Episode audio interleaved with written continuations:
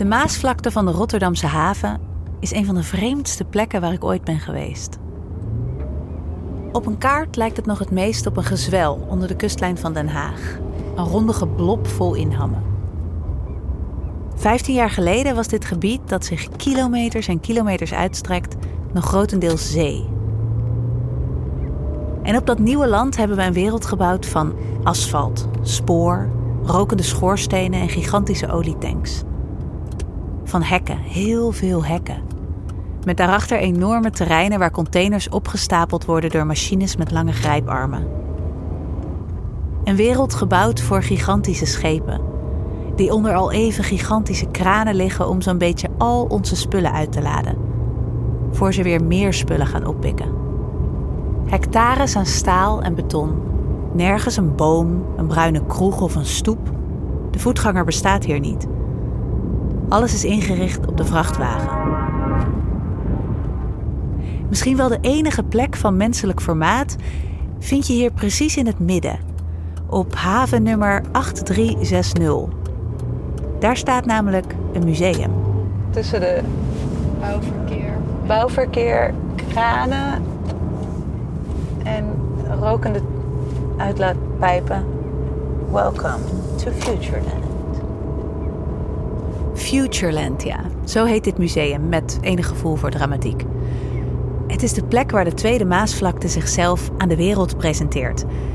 Dat wil zeggen aan gezinnen met kinderen die gek zijn van boten, aan toeristen die belachelijke camera's rondtorsen en aan ons, Maaike Goslinga en ik, Maite Vermeulen. Oké, let's do it. Journalisten op zoek naar de scheepvaart van de toekomst. Oh, ik vind die kranen zo vet. Zo indrukwekkend. We stappen het gebouw in, dat nog het meest doet denken aan een container, maar dan met ronde hoeken. Helemaal goed. We lopen door ruimtes met strak vormgegeven maquettes, lichtgevende wereldbollen, waterwanden met projecties. Grootste haven van Europa, achtste haven van de wereld. Hier, plaats voor 17 miljoen containers. 17 miljoen per jaar. Alles hier straalt trots uit. Dit is het verhaal van het kleine Nederland als grote zeevaartnatie. Het land dat van zee land maakt. Het land van de machtige Rotterdamse haven. Noem een Europese haven van wereldformaat. Gespecialiseerd in containeroverslag, olie en chemie. Noem de grootste. Dan kom je uit bij de haven van Rotterdam. We komen een filmpje tegen van premier Rutte, die in een oranje hesje wordt rondgereden toen deze plek nog een zandvlakte was. Ja, dit is natuurlijk uh, Hollands glorie in optima forma. Dit- Dit is voor de economie belangrijk. Het is een ongelooflijk bewijs dat we als Nederland iets kunnen. En hier zijn we goed in. En dat laten we hier de hele wereld zien.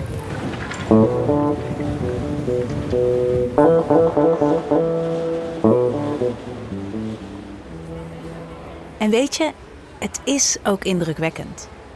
Op een display zien we enorme getallen voorbij schieten. Vandaag zijn er al 27.415 containers op de Maasvlakte verwerkt.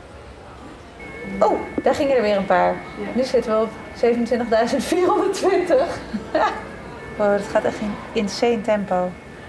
Het is moeilijk om niet onder de indruk te raken van zo'n geoliede machine, van proporties die je niet kunt bevatten. 27.438. 27.443.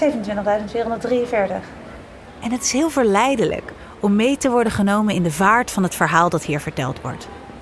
Een verhaal met als codewoord groei. Als Maasvlakte 2 volop in bedrijf is, zal de containeroverslag bijna verdrievoudigen. In dit verhaal is het uitbreiden van de haven iets wat we sowieso willen. Dat de haven moet groeien lijkt hier bijna een natuurwet. Een beweging die, eenmaal ingezet, niet meer te stoppen is. En in dat verhaal is eigenlijk maar één toekomst denkbaar. Eén waarin de haven nog groter, nog efficiënter en nog alomvattender is.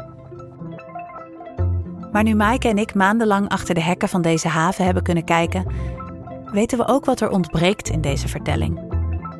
De arbeidsomstandigheden van de mensen die werken op de megaschepen waar Rotterdam kades en kranen verbouwt. De uitstoot van die schepen en de verwoestende effecten daarvan op het klimaat. De ongebreidelde macht van de rederijen die de containerschepen bezitten. Die verhalen worden hier niet verteld in dit museum. Er wordt wel gesproken over duurzaamheid. Hoe kan het ook anders als je jezelf Futureland noemt? Maar altijd in de weegschaal naast economische vooruitgang. Dan dus naast het stukje over de duurzaamheid hangt dan een stukje over werkgelegenheid en bijdrage aan de Nederlandse economie het levert. Misschien is het verhaal dat hier in dit museum wordt verteld wel nergens zo paradoxaal als in Nederland. Rotterdam is de grootste en meest vervuilende haven van Europa. En tegelijk verdwijnt Nederland langzaam onder de zeespiegel. Groei in balans, economische vooruitgang is belangrijk, maar het mag niet ten koste gaan van natuur, milieu en leefomgeving. Oké, interessant. Het is nu nog de meest vervuilende haven in Europa, Rotterdam. Ja, maar het is ook een soort gek. Maasvlakte 2 is dus aangelegd om de allergrootste megaschepen toe te laten. Hè, die echt Het meest vervuilen. de goorste bunkerolie varen. Ja, Oké, oké. Ik- Het roept heel veel vragen bij me op. Vragen als: waar vinden we oplossingen? Wie werken er nu aan manieren om de containervaart schoner en eerlijker te maken? Hebben we daar als consument zelf ook een rol in? Kunnen overheden de macht terugpakken van de bedrijven die nu de wetten van ons containervervoer bepalen? Is zoiets denkbaar? Of moeten we misschien op zoek naar een heel nieuw verhaal over containervaart? Een verhaal dat radicaal anders is dan het verhaal dat hier verteld wordt. Met Maasvlakte 2 blijft Rotterdam een vooraanstaande wereldhaven. Een economische motor klaar voor de toekomst. En als we in Nederland zo graag een vooraanstaande wereldhaven willen zijn, zijn wij het dan niet bij uitstek die zo'n nieuw verhaal moeten vertellen? Welkom bij Containerbegrip, een podcast van de correspondent gemaakt door Maaike Goslinga en mij, Maite Vermeulen. In deze podcast zetten we een schijnwerper op de verborgen wereld van ons goederenvervoer op zee. Om te snappen hoe onze spullen bij ons komen en wie daarvoor de prijs betaalt. In de vorige afleveringen leerden we over de problemen die de container ons bracht. En in deze laatste aflevering gaan Maaike en ik op zoek naar oplossingen. Naar een nieuw verhaal over de scheepvaart van de toekomst.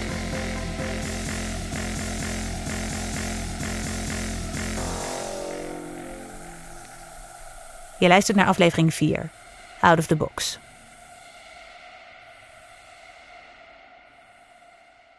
In onze zoektocht naar de containervaart van de toekomst spraken we het afgelopen jaar tientallen mensen. moment waar we, eh, we hebben dus van de Europese Commissie de wet, het wetsvoorstel gekregen. Nou, ik ben Eva Lianne Veldkamp. Ik werk voor Dominica Maritime Registry. Dat is een vlaggenstaat. Mensen die op de meest uiteenlopende manieren zoeken naar oplossingen voor een betere scheepvaart. Ja, ik ben Hans Broekhuis. Ik ben en dus CEO van Voorvat Containers. Mensen aan de beleidskant, Vanochtend heb ik gezien hoe ik eh, als Europarlementariër aan het werk ben om te proberen de scheepvaart iets duurzamer te maken in de toekomst. mensen in het bedrijfsleven, Johannes Schuurman en ik ben eh, Head of Operations and Supply. Bij Good, bij Goodfields, ja. activisten, onderzoekers, lobbyisten. Allemaal mensen die oplossingen zien. Mensen die strijden voor een wereldwijd minimumloon voor zeevarenden bijvoorbeeld. Of mensen die lobbyen voor strengere belastingregels voor rederijen. En vooral heel veel mensen die ideeën hebben over hoe de scheepvaart groener kan. Om een beeld te krijgen van hoe uiteenlopend de oplossingen zouden kunnen zijn, neem ik jullie mee in een paar van hun ideeën. Kunt u even Eh, eh, eh, test, test, 1, 2, 3, test. Dit klinkt heel Dit is bijvoorbeeld Arno Bonte. Je mag trouwens je zeggen hoor, ik weet niet of je dat... eh, ja. Tot vorig jaar wethouder duurzaamheid en energietransitie in Rotterdam. Een van de stokpaardjes van Bonte is een vrij simpele oplossing om de uitstoot van schepen in havens terug te dringen: walstroom. Als een schip in de haven ligt, staat de motor namelijk niet uit. Die ligt lekker te ronken, zodat de crew aan boord nog elektriciteit heeft. Je kunt je voorstellen wat dat voor de luchtkwaliteit in een gebied doet. Stel je voor dat alle geparkeerde auto's voor jouw deur constant stationair zouden draaien. Bonte zetten zich dus in voor een eenvoudige regel. Lig je in de Rotterdamse haven, dan moet je schip aan de stekker en je motor uit. Eh, onder andere eh, de grootste walstroomvoorziening van Europa in Rozenburg. Waardoor eh 10.000 mensen in Rozenburg niet meer in de geluidsoverlast zitten en geen luchtvervuiling meer hebben. Oké, topplan. Nog zo'n eenvoudig idee dat gigantische milieuwinst zou kunnen boeken. Langzamer varen. Onderzoekers leggen ons uit dat een kleine afname in vaarsnelheid al heel veel uitstoot zou schelen. Het gebruik van brandstof is niet lineair ten opzichte van de snelheid, maar is exponentieel. Als de wereldwijde vloot slechts 10% langzamer zou varen, zou ze bijna 20% minder CO2 uitstoten. Je zou zeggen, weer een no-brainer, maar toch lopen afspraken over een wereldwijde maximumvaarsnelheid al jaren stuk in de International Maritime Organization. Het grootste tegenargument van de scheepvaartindustrie: langzamer varen zou, zeggen zij, de flexibiliteit van handel beperken. Nog een idee om brandstofverbruik van schepen terug te dringen, een hele creatieve, komt, hoe kan het ook anders, van de TU Delft. In supermarkten heb je kratjes die kunnen ingeklapt worden. Verhuisdozen kunnen ingeklapt worden. Uh, maar voor containers geldt dat, gold dat tot nu toe nog niet. Uh, en wij hebben dus een oplossing bedacht waardoor je uh, containers kunt inklappen. Waardoor je dus vier containers in plaats van één container op een schip of op een truck of op een, op een railwagon kunt vervoeren. Een inklapbare container dus. Want weet je nog dat zo'n 40% van de containers die verscheept worden leeg zijn? Met een inklapbare container kun je de ruimte op die schepen dus veel efficiënter gebruiken. En hoeven er dus veel minder schepen te varen. En dan is er natuurlijk nog die smerige olifant in de kamer, de brandstof zelf. De stookolie waarop schepen varen, daar is het eigenlijk allemaal om te doen. Die moet natuurlijk vervangen worden in de groene scheepvaart van de toekomst. Maar waar voor auto's de brandstof van de toekomst al lang een gelopen race is, loopt de scheepvaart hierin zo achter dat zo'n beetje alle groene alternatieven nog in testfases zijn. Dus je kunt niet zeggen we hebben genoeg uh, duurzame brandstof uh, van het een of van het ander. En het is ook niet zo eenvoudig, zulke bakbeesten aandrijven. Neem batterijen. Voor binnenvaartschepen op rivieren en kanalen zijn batterijen een prima toekomstplan. Sterker nog, de eerste elektrische binnenvaartschepen bestaan al. Maar stel je wil van Rotterdam naar Shanghai varen, dan zijn batterijen vrij hopeloos. Je zou het hele schip ermee moeten volhangen om zo'n afstand te kunnen varen, waardoor je geen ruimte meer overhoudt voor goederen. Misschien moeten we daarom eerst aan tussenoplossingen denken, zeggen sommige mensen. Zoals Europarlementariër Jurgen Warborn. Varen op LNG bijvoorbeeld. Vloeibaar aardgas. So LNG it's a fossil fuel. It's very hard to, to love a fossil fuel, but we will need it in the transition. Wij varen ook een middag mee op een schip van Good Fuels, een Nederlandse start-up die biodiesel levert aan zeeschepen. Ook biodiesel stoot CO2 uit, maar is wel beter voor het klimaat dan stookolie, omdat de brandstof wordt gemaakt van restproducten, zoals gebruikte frituurvetten. Ja, die is dichtgemaakt. Dus eigenlijk hoe dat wordt berekend met biobrandstof is dat ze de, naar de life cycle kijken van de brandstof. Dus ze kijken naar, oké, hoeveel is er nodig geweest om de transport te doen, het maken van de brandstof, het leveren van de brandstof en vervolgens de uitstoot van de brandstof. En als je dat allemaal bij elkaar optelt, heb je netto een hele grote reductie. We horen ook over heel ander soort brandstoffen, zoals ammoniak en methanol. En over de grote belofte: groene waterstof. Dat maak je door groene elektriciteit door water te pompen en te splitsen in waterstof en zuurstof. En die waterstof kun je afvangen en gebruiken als brandstof. Hydrogen can be used directly in ships or it can be turned into other fuels such as ammonia and they could be used in ships. Alle voor- en nadelen van die brandstoffen bespreken wordt hier veel te technisch. Maar weet, ze hebben allemaal ook flinke nadelen. Sommige zijn bijvoorbeeld hoogst giftig, andere kun je alleen bewaren bij hele lage temperaturen.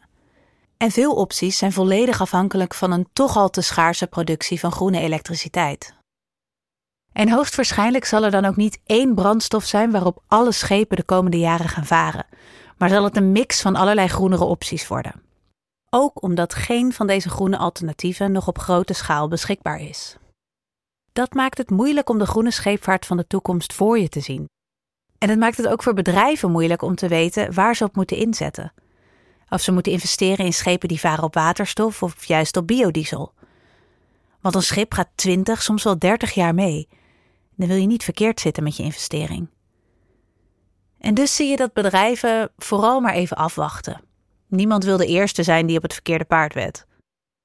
Innoveren in deze sector is uh, regelmatig uh, best wel lastig. Dus de sector is niet heel progressief, maar meer conservatief. In de Europese Unie wordt wel hard gewerkt aan nieuwe wetgeving die meer duidelijkheid moet geven. Zo werd er afgelopen maand een wet aangenomen die regels stelt voor de hoeveelheid groene brandstoffen die schepen de komende jaren moeten gaan gebruiken. Toch is er één voor de hand liggende bron van energie waar je eigenlijk weinig mensen over hoort. Maar die, sinds we hem tegenkwamen, wat ons betreft sowieso een plek verdient in de containervaart van de toekomst. Wind.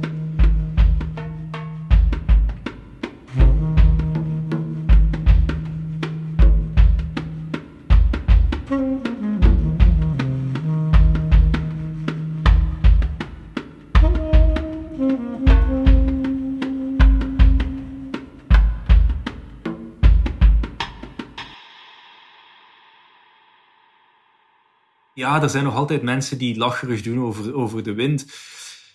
Maar ja, er zijn ook nog altijd mensen die lacherig doen als ik met de fiets ergens aankom. Dit is Christian de Beukelaar, onderzoeker en auteur van Trade Winds.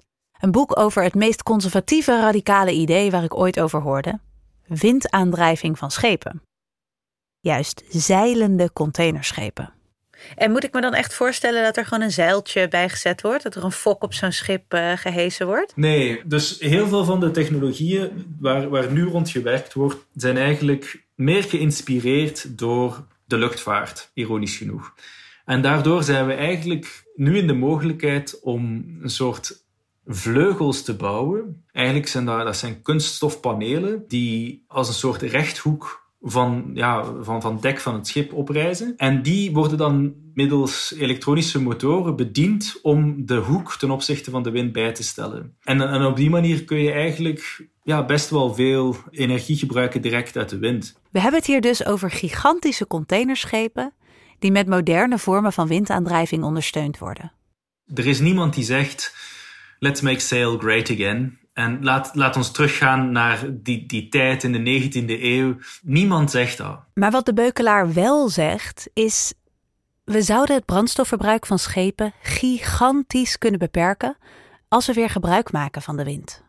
De meeste schepen varen op routes waar er heel veel wind is... die ze vrij makkelijk kunnen gebruiken. We hebben heel goede technologieën die snel 5, 10, 20 en voor nieuwere schepen 30, 40, 50 of zelfs meer procent van de nood aan brandstof naar beneden halen. En de meest ambitieuze modellen proberen ja, het brandstofverbruik met 90% naar beneden te halen door nieuwe schepen te gaan bouwen die voornamelijk door de wind worden uh, aangedreven. Dus uh, voor de schepen die we nu al hebben, hoe zou dat er dan uit kunnen zien? We kunnen niet wachten op alleen maar nieuwe schepen. We kunnen ook gaan doen wat de industrie retrofitting noemt. Bepaalde windaandrijvingssystemen gaan installeren op bestaande schepen. Dus als je 5 of 10 of 20 procent kunt besparen, maakt dat heel veel uit op vlak van uitstoot. Het is alsof dat je in één klap een paar duizend bussen een stuk efficiënter zou kunnen laten rijden. Of zelfs tientallen duizenden bussen.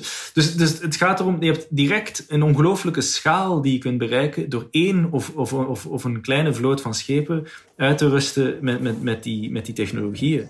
Zo kunnen schepen dus direct minder CO2 gaan uitstoten, nog voordat ze ook maar kiezen welke groene brandstof ze zullen gaan gebruiken. Maar ook daarna, als ze eenmaal groen zullen varen, blijft het voordeel van de windaandrijving bestaan. En dat is misschien nog wel belangrijker. Want hoe minder brandstof je nodig hebt om dat schip eh, voor te stuwen, hoe minder alternatieve brandstof die je in de toekomst nodig zult hebben. Want dat is een van de heel grote problemen. De scheepvaart nu gebruikt ongeveer evenveel energie als alle hernieuwbare elektriciteit die wordt opgewekt doorheen de hele wereld. Dus je kunt niet zomaar zeggen, wij gaan, uh, wij gaan waterstof maken uh, uit hernieuwbare elektriciteit en die gebruiken we dan om schepen te gaan voortstuwen. Want we hebben gewoon niet genoeg hernieuwbare elektriciteit om dat te doen. Niet vandaag, waarschijnlijk ook niet binnen vijf of tien jaar. De beukelaar is overigens geen windprofeet die beweert dat de wind de oplossing is voor alles wat er mis is in de containervaart. Ook met een zeilschip kun je de wereld kapot maken, zegt hij. Je kunt ook gewoon perfect zeggen: ja, leuk, we hebben een uh, zeilschip dat steenkool gaat vervoeren. En dat is niet eens een grap, want er is een Japans bedrijf met een schip waar ze een, een zeil op hebben gezet, op de boeg. En ze gaan minder CO2 uitstoten tijdens het varen, maar ze gaan nog altijd in Australië steenkool ophalen om die dan te gaan verbranden in Japan. Dus ik denk dat dat iets is waar je ook echt moet gaan nadenken van de technologische shift alleen gaat het probleem niet oplossen. Of het nu wind of waterstof is, technologie alleen zal ons niet redden. Maar als de technologie helpt om, of, of ons eigenlijk dwingt om na te denken over die, die grotere problemen, dan kan het wel gaan helpen. En dat doet wind, denkt de beukelaar. Ons helpen bij het nadenken over een nieuwe toekomst voor scheepvaart. Er zit een ongelooflijk mooie symboliek in. De wind als energie is iets minder betrouwbaar dan um, fossiele brandstoffen. Je kunt het niet zomaar aan en uitzetten, maar je moet mee gaan werken met um, de omgevingen waarin we, we leven. En word je gedwongen om samen te werken met je omgeving, dan word je je ook bewuster van die omgeving. Van de planeet waarom het ons allemaal gaat. Plus, het gebruik van wind en dus van een minder betrouwbare bron van aandrijving dwingt ons ook om na te denken over het systeem van efficiëntie waarop onze hele wereldhandel gebouwd is. Als we het echt menen, dan moeten we ook die, die schema's gaan herdenken, moeten we ook de hoeveelheid gaan herdenken en moeten we gaan bekijken van wat is er mogelijk? Wat kunnen we eigenlijk effectief nog doen op die ene planeet die we hebben? Wat de beukelaar eigenlijk zegt is: verander je de grondstof van het systeem, dan verander je het systeem zelf. Op windaandrijving kun je misschien niet net zo snel, efficiënt en grootschalig varen als op stookolie. Maar misschien is dat nu precies wat de toekomst nodig heeft.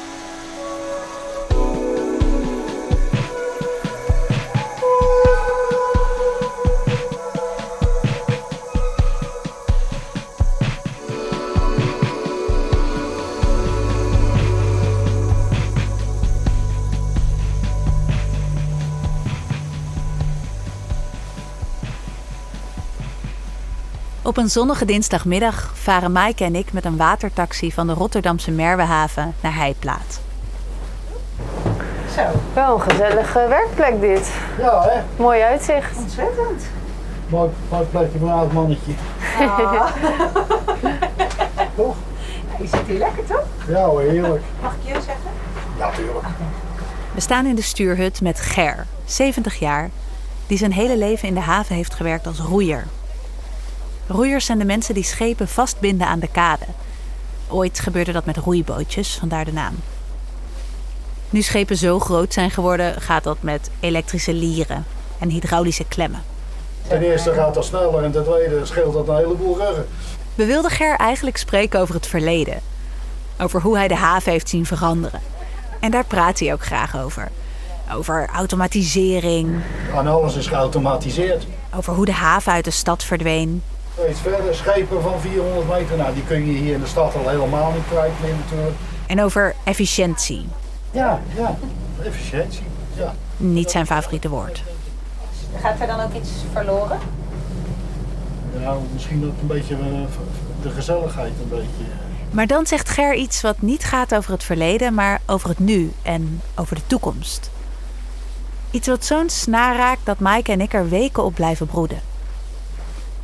Ger zegt het terloops op weg naar een ander punt dat hij wil maken. Maar het voelt als de kern van het verhaal over duurzamer en eerlijker goederenvervoer waarnaar we op zoek zijn. Dus het is, het allemaal verplaatst en het is allemaal snel, snel, snel. Het is al, alles wordt tegenwoordig in containers gestopt. Nou ja, je weet wel, die containers, die terminals, die staan helemaal vol. Het gaat af en af, gaat dag en dag door, jaar in, jaar uit. Ik vraag me wel eens af, wie maakt dat allemaal op?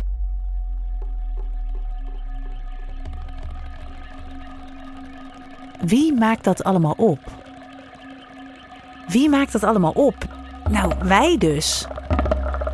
De container heeft ons met zijn standaardisering en schaalvergroting spotgoedkoop goederenvervoer gebracht. En als vervoer niets kost, loont het ineens om spullen te laten maken aan de andere kant van de wereld, in landen waar arbeid bijna niks kost. De container stond aan de basis van een wereldeconomie van goedkope wegwerpartikelen Van kleding die je maar één seizoen draagt, van made in China voor maar 1 euro. En van bizarre handelspatronen. We vangen vis in de Noordzee, verschepen hem naar China om te fileren en verschepen hem dan weer terug naar Nederlandse supermarkten. Spanje exporteert avocado's naar Afrika en importeert avocado's uit Peru. De container heeft consumentisme voor iedereen in Europa, arm, rijk, oud, jong, tot een levenswijze gemaakt. In Futureland op de Maasvlakte verwoorden ze dat zo. Ontelbaar veel goederen vinden hun weg naar het achterland vanuit Rotterdam. De kans is groot dat ook uw bezittingen ooit in een Rotterdamse containerkraan hingen. En al die goederen zijn op doorreis, via Rotterdam. Op weg naar 500 miljoen consumenten in Europa. Plus één, en dat bent u. Is dit dan waar die verandering moet beginnen? Bij niet plus 1, maar min 1. Bij consuminderen, bij repareren in plaats van nieuw kopen, bij voedselverspilling tegengaan, bij verantwoord consumentengedrag. Europarlementariër Vera Tax zegt hierover: Alle prognoses wijzen erop dat er naar de toekomst toe niet minder schepen zullen zijn. Dat zeg maar, het, de behoefte om spullen met containers te vervoeren zal toenemen. Maar dat is een keuze ook van de consument. Wil je het hele jaar door aardbeien eten en avocado's en papaya's? Of zeg je ja, aardbeien zijn de meest exotische vruchten in Nederland en, en die eet je alleen in de zomer. Dat is natuurlijk een keuze die de consument kan maken. Die gaat Europa niet voor jou maken. Natuurlijk doet ons koopgedrag ertoe. En natuurlijk staat de containervaart ook in dienst van dat koopgedrag. Maar hoe meer mensen Mike en ik hierover spreken, hoe onbevredigender dit verhaal voelt. We horen wel interessante verhalen over het terughalen van fabrieken naar Europa, over minder in China kopen omdat we alles thuis kunnen 3D-printen, over zelfvoorzienendheid. Maar die zorgen er natuurlijk niet voor dat we geen goederen verschepen. Minder, oké, en dat is een goed begin. Maar ook als we allemaal een stuk zuiniger zouden leven en meer lokaal zouden produceren, zouden we goederen over de wereld verschepen. En voor dat vervoer heb je als consument helemaal geen keuze. Ik kan niet kiezen voor een tandenborstel die vervoerd is met groene brandstoffen. Of voor een wasmachine die niet is vervoerd door een van de grote rederijen. Of voor een kaasschaaf die vervoerd is door Filipijnen die evenveel betaald krijgen als hun Duitse collega's. Er bestaat geen containerbijsluiter voor je bestellingen. En de duurzame opties zijn er op dit moment ook nog helemaal niet. Een veelgehoord argument in de scheepvaartindustrie is dat groene containervaart veel duurder zal zijn. En dat dat een gevaar is voor handelsstromen, de wereldwijde economie, al onze welvaart. Maar dat is gewoon bullshit. Transportkosten zijn nu maar zo'n klein deel van de prijs van een product, vaak minder dan een procent, dat we het als consument nauwelijks zouden merken als containervervoer veel en veel duurder zou worden. Faik Abbasov, scheepvaartexpert van NGO Transport and Environment, die je misschien nog kent van aflevering 3, deed een simulatie. Wat zou het extra kosten als een containerschip van China naar Rotterdam op groene waterstof zou varen? Helemaal emissieloos dus. Let me put it in simple English. It should cost three times more to bring one container from China to Europe. De reactie die hij hierop kreeg van scheepvaartbedrijven: drie keer duurder, dat gaat de consument nooit willen betalen. Maar toen kwam de coronapandemie. En zie daar, een natuurlijk experiment in wat er zou gebeuren als de kosten van containervervoer vele malen over de kop zouden gaan. What happened during the pandemic? The transport costs Went up 10 times. by, by a factor of 10. Yeah. And nothing has stopped as far as uh, international trade is concerned. They are earning even more, exactly. So, in that sense, it gives even more confidence that the society can live with higher prices. Ja, transportkosten waren de afgelopen drie jaar een stuk duurder dan normaal. Maar de wereldhandel heeft er niet onder geleden. Het is nog een reden dat het afschuiven van een gebrek aan verandering in de scheepvaart op de consument zo'n onzin is. En de vraag blijft dus: hoe kan die verandering er dan wel komen? Als de consument nauwelijks de macht heeft om de scheepvaart met haar koopgedrag te beïnvloeden. En dan horen we een verhaal van meer dan 200 jaar geleden dat voor ons alles op zijn kop zet.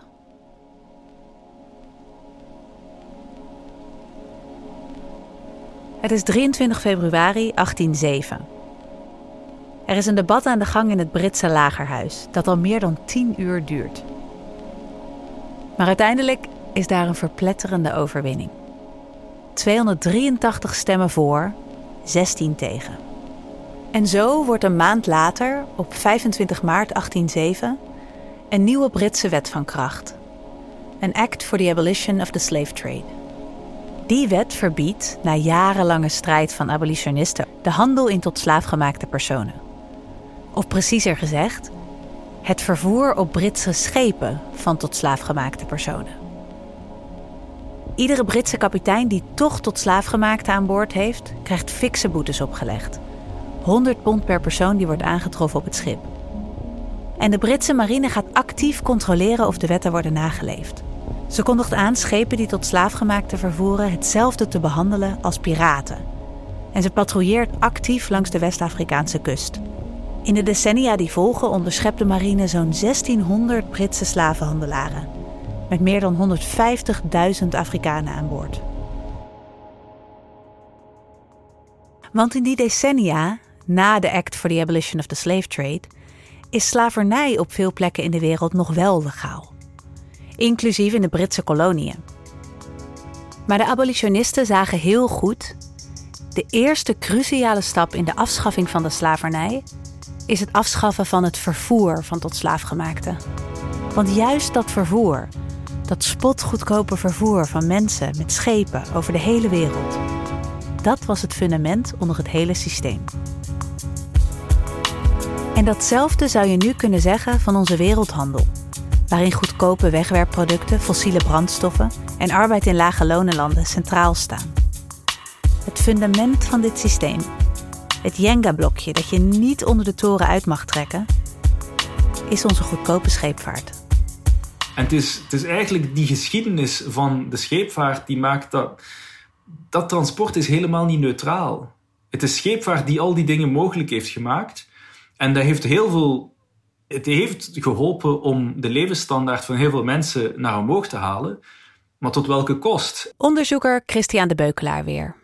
Hij trekt voor ons voor het eerst die vergelijking met de afschaffing van de slavernij en ons huidige economische systeem.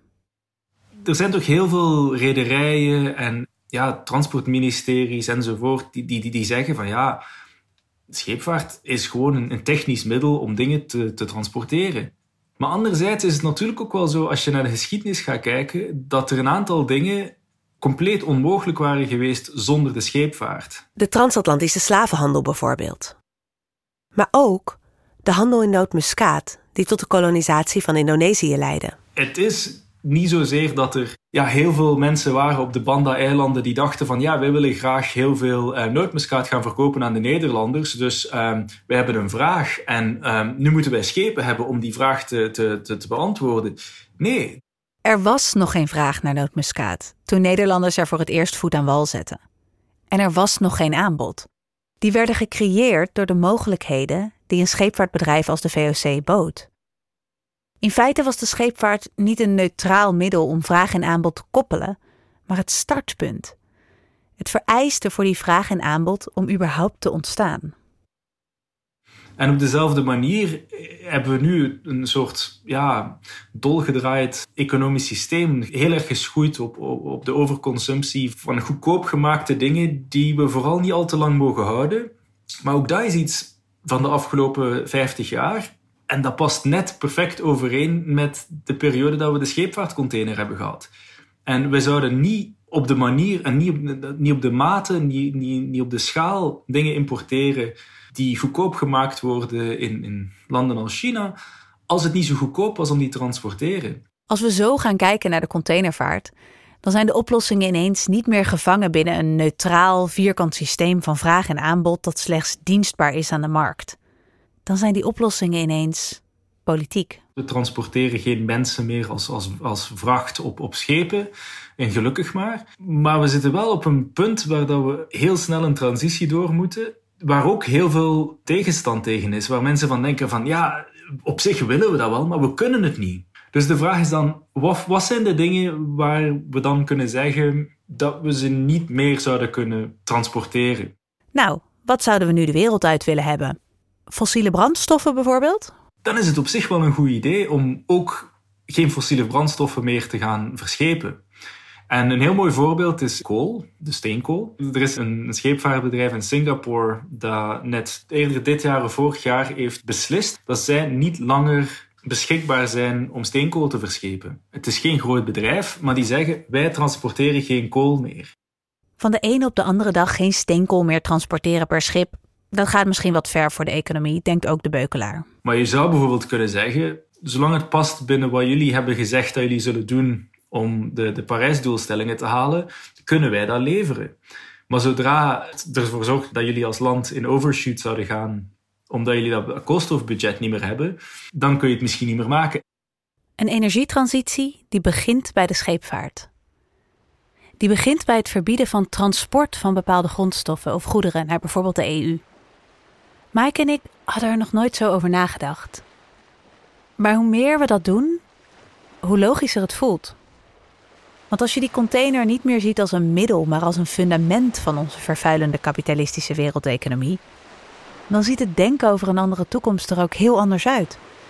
Dan moet je juist bij dat fundament beginnen in de strijd tegen klimaatverandering.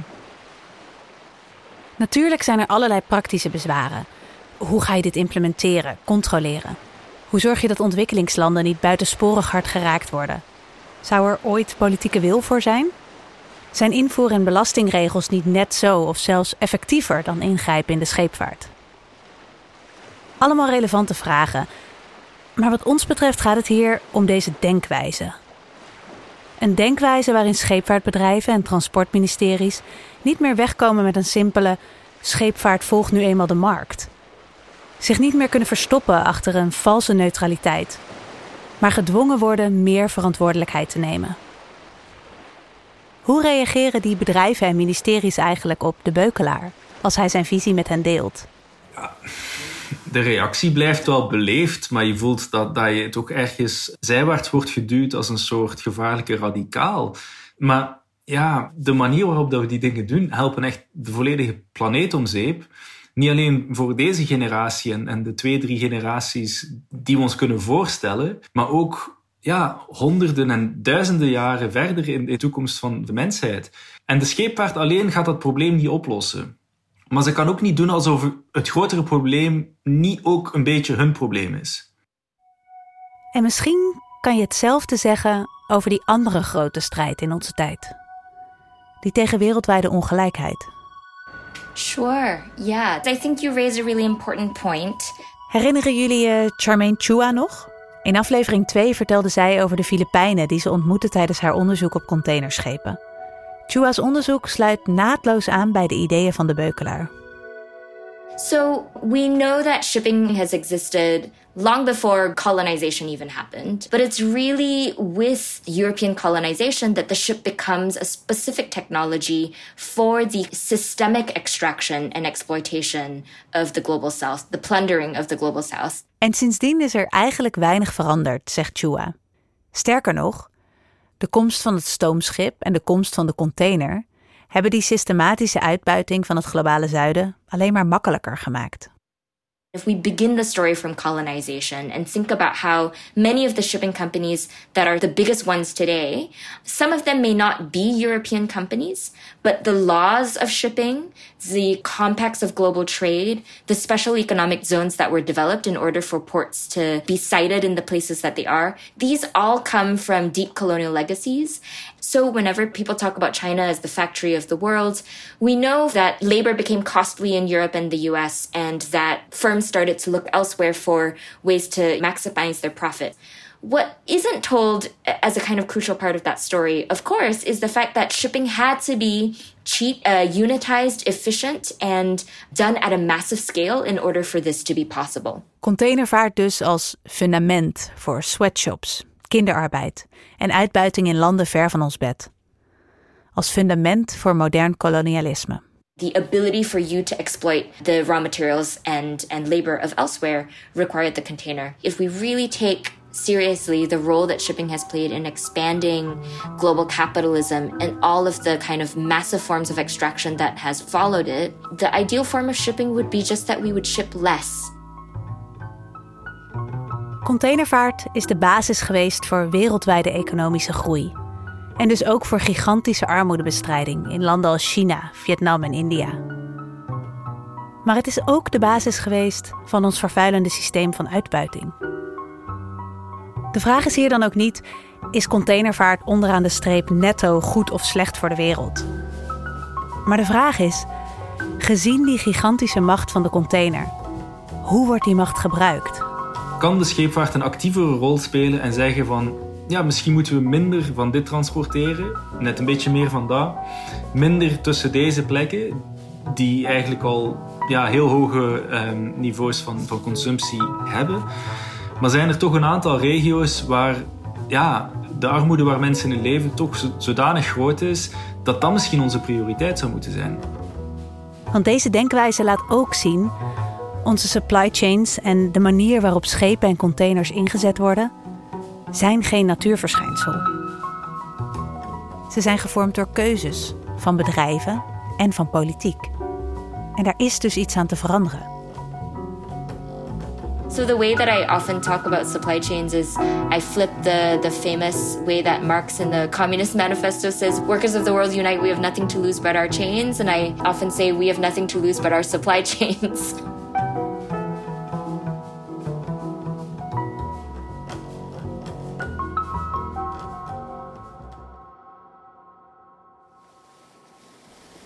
Ik moet denken aan die eerste zonnige middag, nu meer dan anderhalf jaar geleden. Op het dek van de boot die Maaike en mij de publiekstoer van de Tweede Maasvlakte gaf. Hoe erg ook ik onder de indruk was van al die Lego-blokjes op die megaschepen, die al onze spullen op zich dragen. Die ons zoveel welvaart hebben gebracht. Ik vind het bijna van de achterkant nog bijzonderder. Ja, ik ook. Al die blokjes inderdaad. En dan zie je ineens hoe breed het is. Maar naarmate ons onderzoek zich vorderde, ging ik deze wereld een beetje verafschuwen. Ik zag de vervuiling, de uitbuiting en de manier waarop bedrijven de Lego-blokjes gebruiken om een muur om zich heen te bouwen en zo elke verantwoordelijkheid te ontlopen. Maar juist in Nederland, juist in ons land dat steeds verder onder de zeespiegel verdwijnt en een belangrijke haven heeft, juist hier moeten we dit gesprek voeren. We hebben dan wel meer middelen dan bijvoorbeeld de Marshall-eilanden om ons hoofd boven water te houden. Maar zo anders dan die eilandengroep zijn wij niet. Ook voor ons land is het 5 voor 12. Denk ik mijn hele conclusie uh, van, het, van ons onderzoek. De prijs wordt elders betaald. Maar het gaat ook niet lang duren voordat wij die prijs ook gaan betalen. En dan zul je zien dat het op de agenda gaat komen. Maar we kunnen dat voor zijn.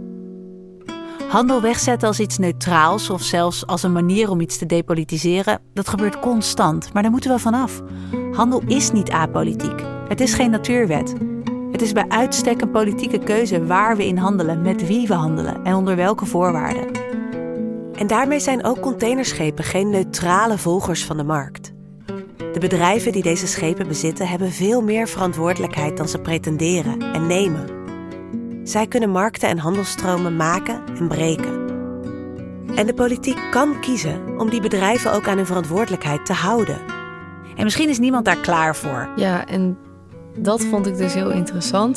We spraken natuurlijk heel veel mensen in de politiek. En de mensen die eigenlijk hierover zouden moeten gaan, of hierover een mening zouden moeten hebben, of beleid, of noem maar op.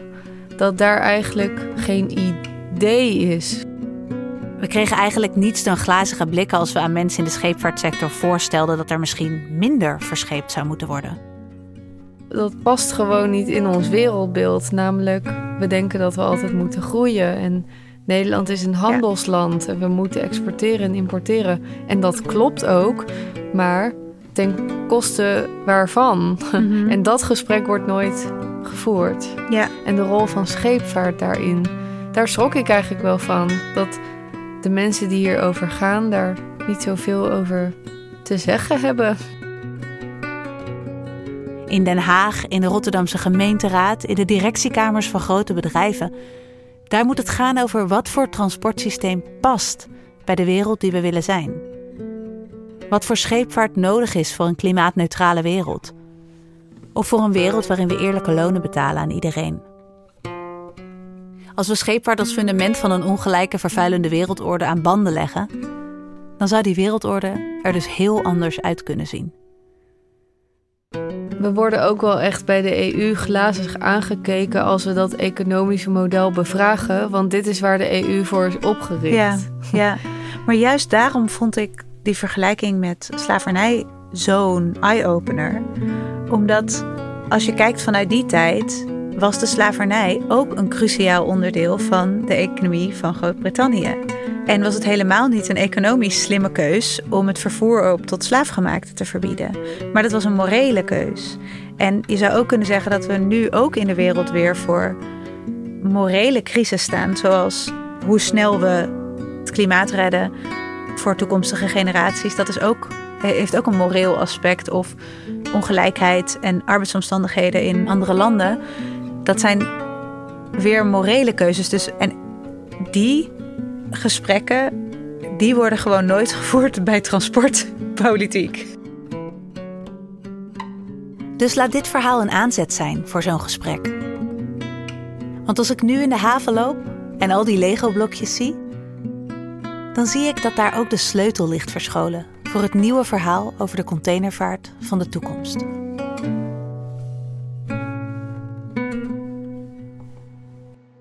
Want weet je wat het mooie is van Lego? Je kunt er alles mee bouwen wat je wil.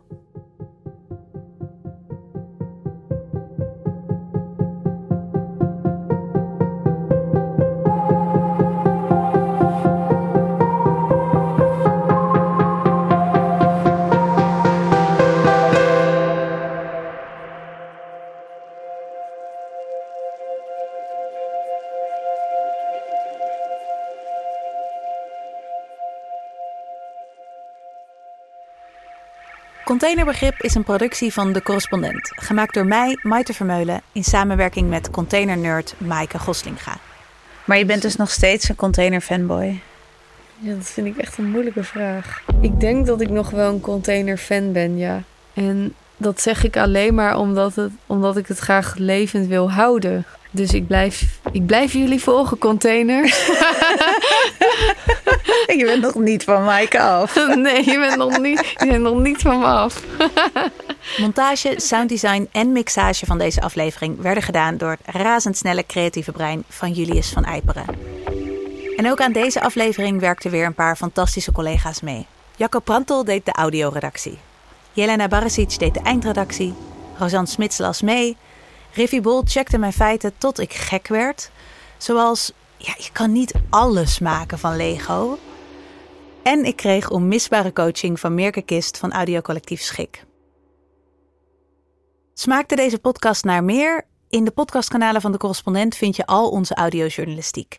En wil je die steunen? Doe dat dan door lid te worden van de correspondent. Dat kan al vanaf 9 euro in de maand. Ga naar decorrespondent.nl slash wordlid.